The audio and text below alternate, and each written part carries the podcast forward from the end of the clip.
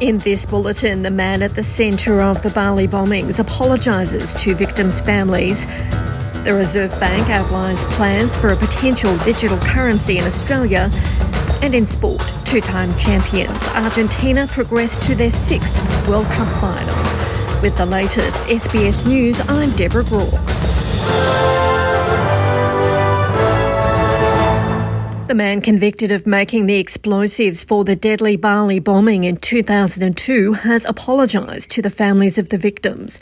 Hisham bin Alazain, better known by his nom de guerre Umar Patek, has made the apology during a visit to Ali Fauzi, who's described as a former militant and now longtime friend running a de-radicalisation program in East Java's Tenggulun village.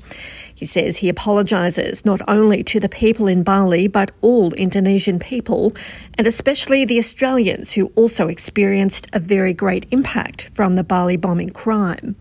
Patek was paroled last week after serving less than half of his 20 year prison sentence for his role in the deadly Bali bombings.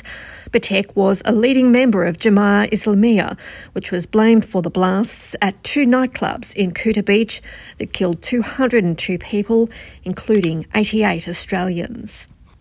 Police are investigating links between extremist groups and the shooters at the centre of a deadly siege in Queensland on Tuesday. The three shooters who were gunned down in the standoff were reportedly connected to conspiracy theory networks, which will be investigated as a potential motive.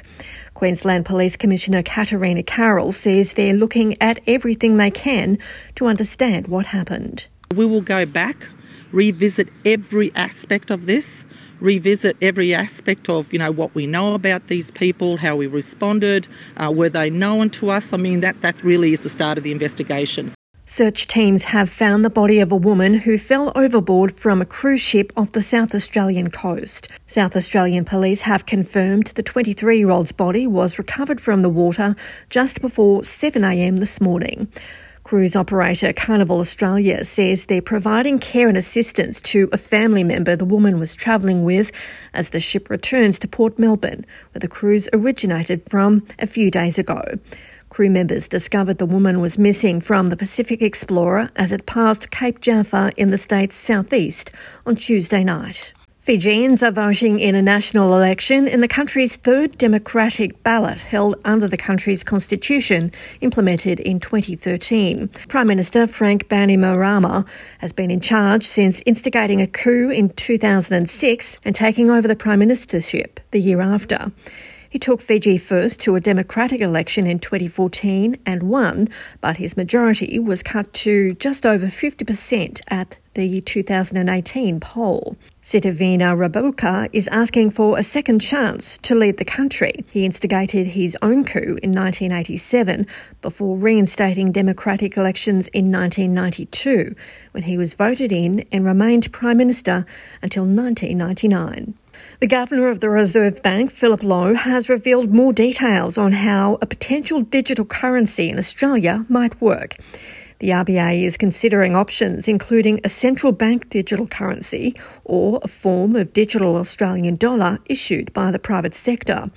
Governor Lowe says the central bank is keeping an open mind on what would work best.